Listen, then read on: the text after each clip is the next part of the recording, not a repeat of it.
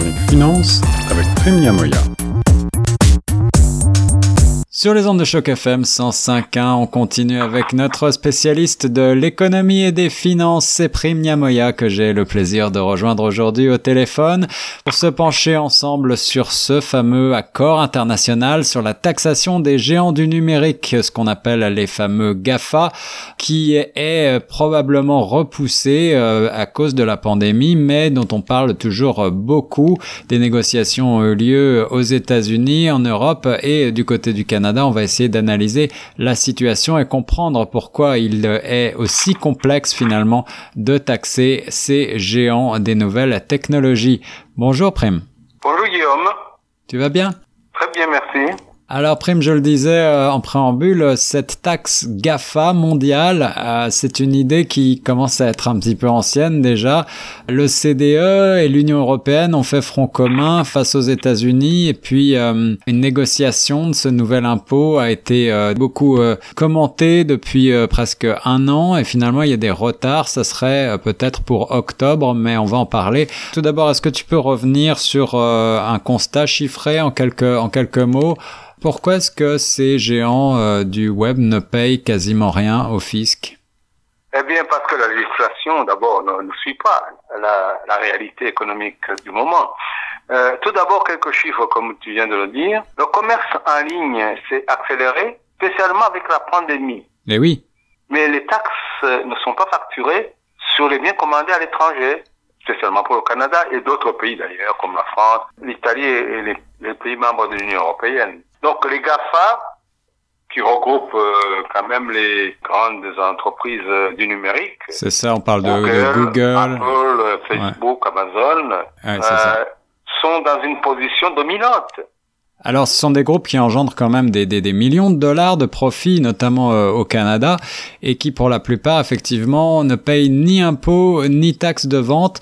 Donc, le problème, tu dis, c'est que finalement, le régime fiscal n'a pas n'a pas suivi, n'a pas été adapté à cette nouvelle situation, à cette révolution du web. Absolument. Disons quelques chiffres qui datent déjà de quelques années. En 2015, l'OCDE estimait à 240 milliards de dollars de pertes de recettes à l'échelle mondiale, soit 10% des recettes sur les impôts sur le revenu. Pour le Canada, pour le Québec, euh, j'ai lu un article euh, que tu m'avais envoyé. Oui. Le revenu Québec estime qu'il a enregistré des pertes fiscales estimées à plus de 173 millions de, de dollars canadiens. Et le gouvernement canadien a essayé de de mettre en place un projet pilote au niveau du gouvernement fédéral, au Post Canada, où on avait besoin, on avait ressenti un besoin d'embauche d'agents de, douane supplémentaires. Mais ce projet tarde à véritablement démarrer, dû aux, aux problèmes politiques, etc. Et aussi aux élections américaines de novembre. Absolument. Les États-Unis ne sont pas pressés, évidemment, parce que les, les, les, GAFA se trouvent essentiellement aux États-Unis. Ouais, ouais. Alors malgré tout, euh, on est tous un petit peu perdants finalement, si je comprends bien, dans cette affaire, euh, puisque le Canada ne touche pas euh, de taxes et très peu de pays où ces grandes entreprises font des affaires touchent des retombées fiscales. Oui, c'est d'ailleurs pour cette raison que l'OCDE est véritablement incontournable dans la recherche ou l'élaboration d'une entente internationale. Parce qu'il y a plusieurs initiatives euh, en désordre au sein de la communauté, de la Commission européenne, des pays comme la France, la, la, le Royaume-Uni, etc., le Canada. Mais ces actions ne sont pas coordonnées. Et ça, évidemment, ça ne peut que profiter aux GAFA. D'accord. Euh, du moment qu'il n'y a pas de ligne directrice, une, un front commun vis-à-vis des GAFA, c'est toujours les, les entreprises qui vont gagner. D'ailleurs, je signale que le Congrès américain a essayé de mettre aussi de l'ordre dans les, les GAFA.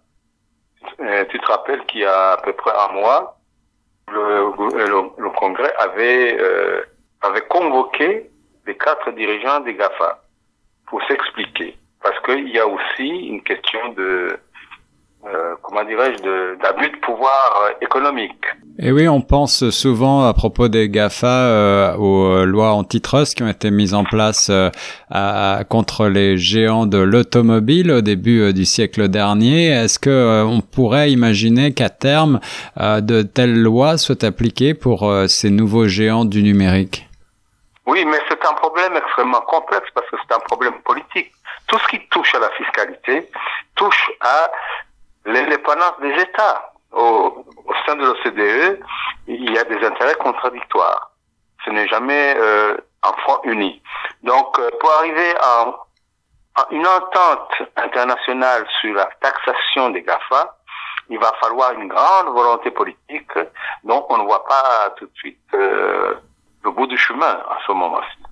Et oui, il faut souligner quand même que ces grandes entreprises sont parmi les gagnants euh, de la mondialisation et de la crise actuelle euh, du Covid-19. On en a déjà parlé dans une précédente chronique avec toi, Prime. Ces géants euh, ont réussi à, tirer profit de cette crise puisqu'ils produisent, ils vendent des produits grâce à, à leurs différentes succursales un petit peu partout dans le monde et ils profitent de ces règles fiscales un petit peu dépassées pour échapper totalement euh, ou quasiment à l'impôt. On parle aussi beaucoup à leur propos euh, des paradis fiscaux euh, dans des États qui continuent à offrir des régimes fiscaux très avantageux, comme par exemple le Luxembourg ou, ou les Pays-Bas au sein même de l'Union européenne. Est-ce qu'il y a un risque si on lance une taxe GAFA que ces géants se retranchent encore plus dans ces paradis fiscaux? Naturellement, moi je ne suis pas bien placé pour l'affirmer, mais je pense que les, les GAFA ont un pouvoir énorme. Et d'ailleurs, le, le, Congrès l'a reconnu, puisqu'il a convoqué les, les dirigeants des GAFA. Et euh, comme tu l'as souligné, le commerce en ligne, le commerce numérique, s'est accéléré avec la pandémie. Mais les taxes ne suivent pas. Les taxes ne sont pas facturées sur les biens commandés à l'étranger, par exemple. Et y compris les, les biens intangibles comme le, Netflix. Oui. Ou le, Canada, le Québec a quand même exigé récemment de celle-ci de facturer une taxe provinciale. Donc, je pense qu'il y a un mouvement quand même qui est inéluctable. Et les, les GAFA sont en train d'enregistrer des profits faramineux et ça va attirer évidemment l'attention et la convoitise des États.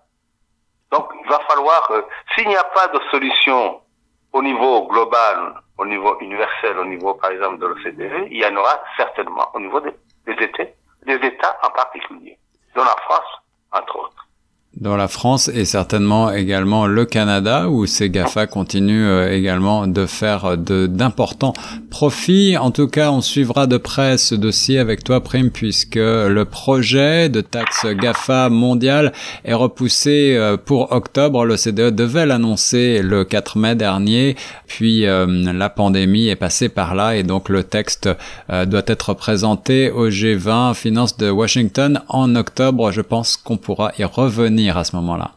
Absolument, avec plaisir. Merci beaucoup Prime et nous on continue sur les ondes de choc FM 105.1.